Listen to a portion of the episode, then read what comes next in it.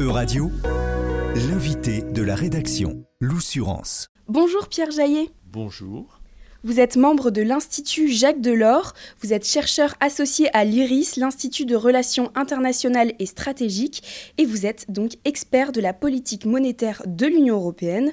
Ensemble, nous allons discuter de l'inflation en Europe et des mécanismes qui ont été mis en place depuis la crise de Covid, ensuite la guerre en Ukraine. Mais pour commencer, où en est-on de l'inflation en Europe?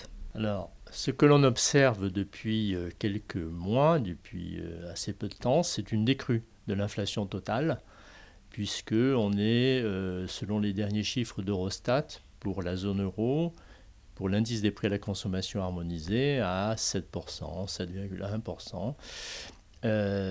alors que le pic d'inflation, c'était en octobre dernier et on était à plus de 10%. Donc il y a une décrue de l'inflation totale.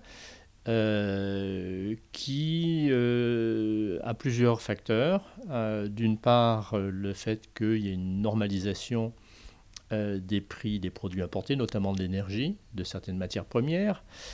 En particulier, qu'il y a aussi un rebond de l'euro par rapport au dollar, ce qui rend effectivement les importations moins chères et que donc euh, ces, facteurs vont dans le sens d'une école d'inflation totale. Alors ce qu'il faut nuancer, bien sûr, c'est que lorsqu'on regarde l'inflation sous-jacente, c'est-à-dire précisément corriger des facteurs les plus volatiles et des euh, facteurs exogènes, comme le, prix du pétrole, le prix du gaz, les prix de certains produits alimentaires, en fait, on ne voit pas de décrue, on voit plutôt une continuation de, de l'accélération. Alors modérée, mais euh, l'inflation sous-jacente, euh, l'inflation totale donc corrigée de ces prix volatiles, euh, des pétroles, du pétrole, du gaz, etc., ce, est actuellement de 7,3%.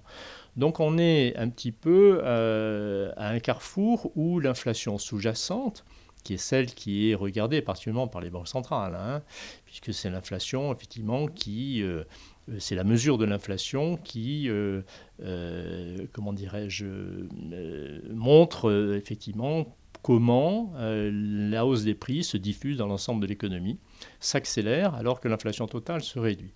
Donc ça, c'est un phénomène nouveau.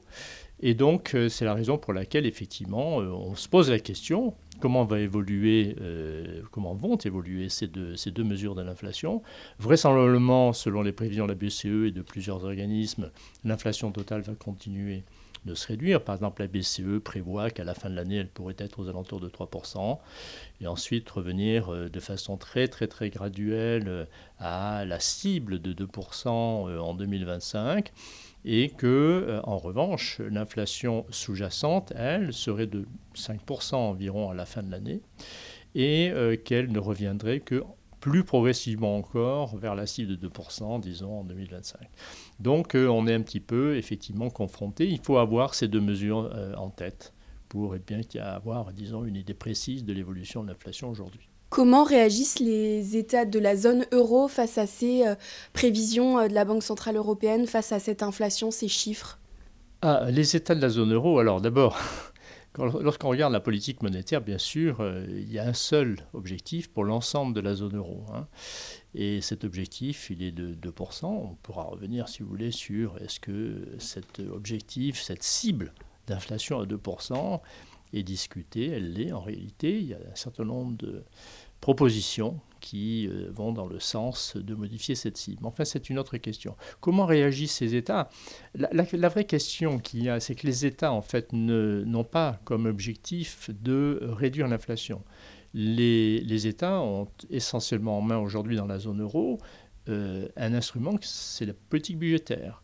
Et cette politique budgétaire, enfin, ces politiques budgétaires, et c'est une des caractéristiques de la zone euro, hein, il y a une politique monétaire et 20 euh, politiques budgétaires.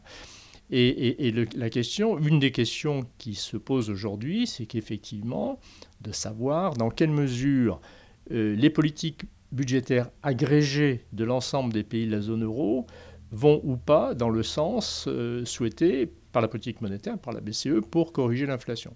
Et ce que l'on observe actuellement, c'est qu'il y a une contradiction euh, entre ces deux composantes du policy mix, hein, puisque bien sûr la politique monétaire vise à lutter contre l'inflation, et donc elle s'est durcie depuis euh, environ un an.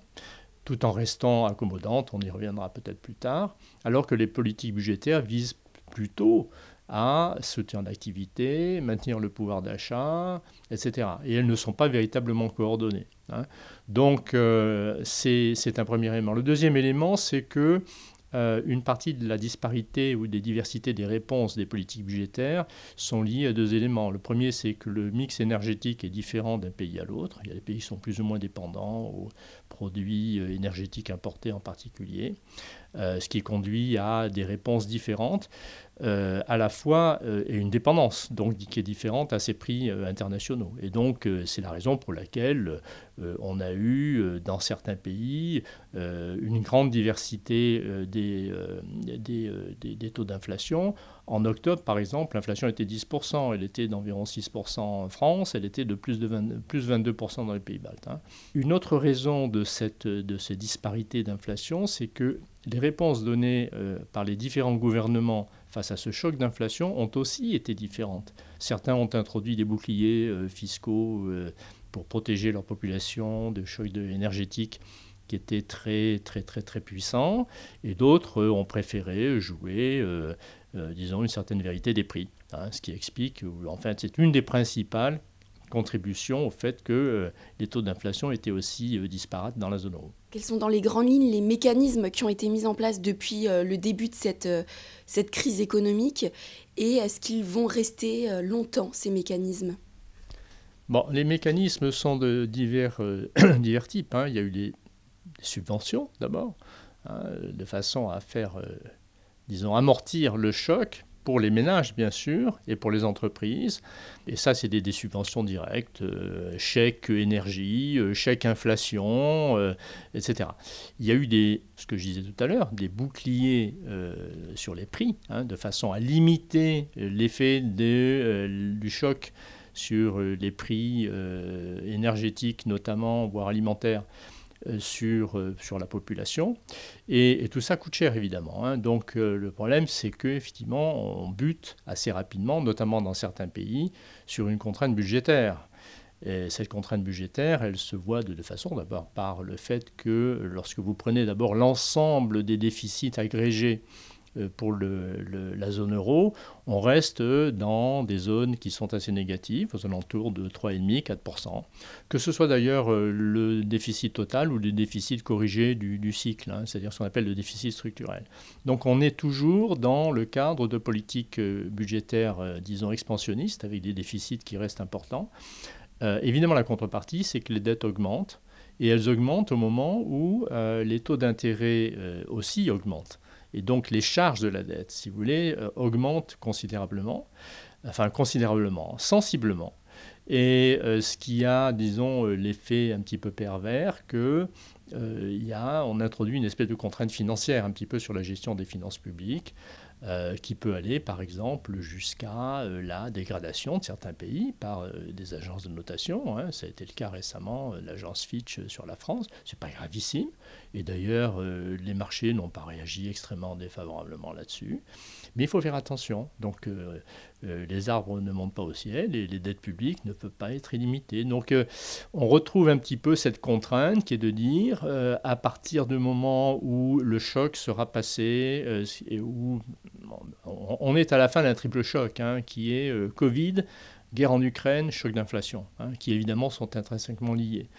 Eh bien, maintenant, il faudra sans doute passer à une, à une phase où les politiques budgétaires devront être un petit peu plus prudentes, d'autant plus que, euh, comme je le disais tout à l'heure, la politique monétaire, elle, va rester un petit moment plus restrictive et va sans doute devenir encore un peu plus restrictive dans les mois à venir, au fur et à mesure que l'inflation va se réduire, donc la politique monétaire va devenir, qui est finalement relativement accommodante aujourd'hui, va devenir plus restrictive.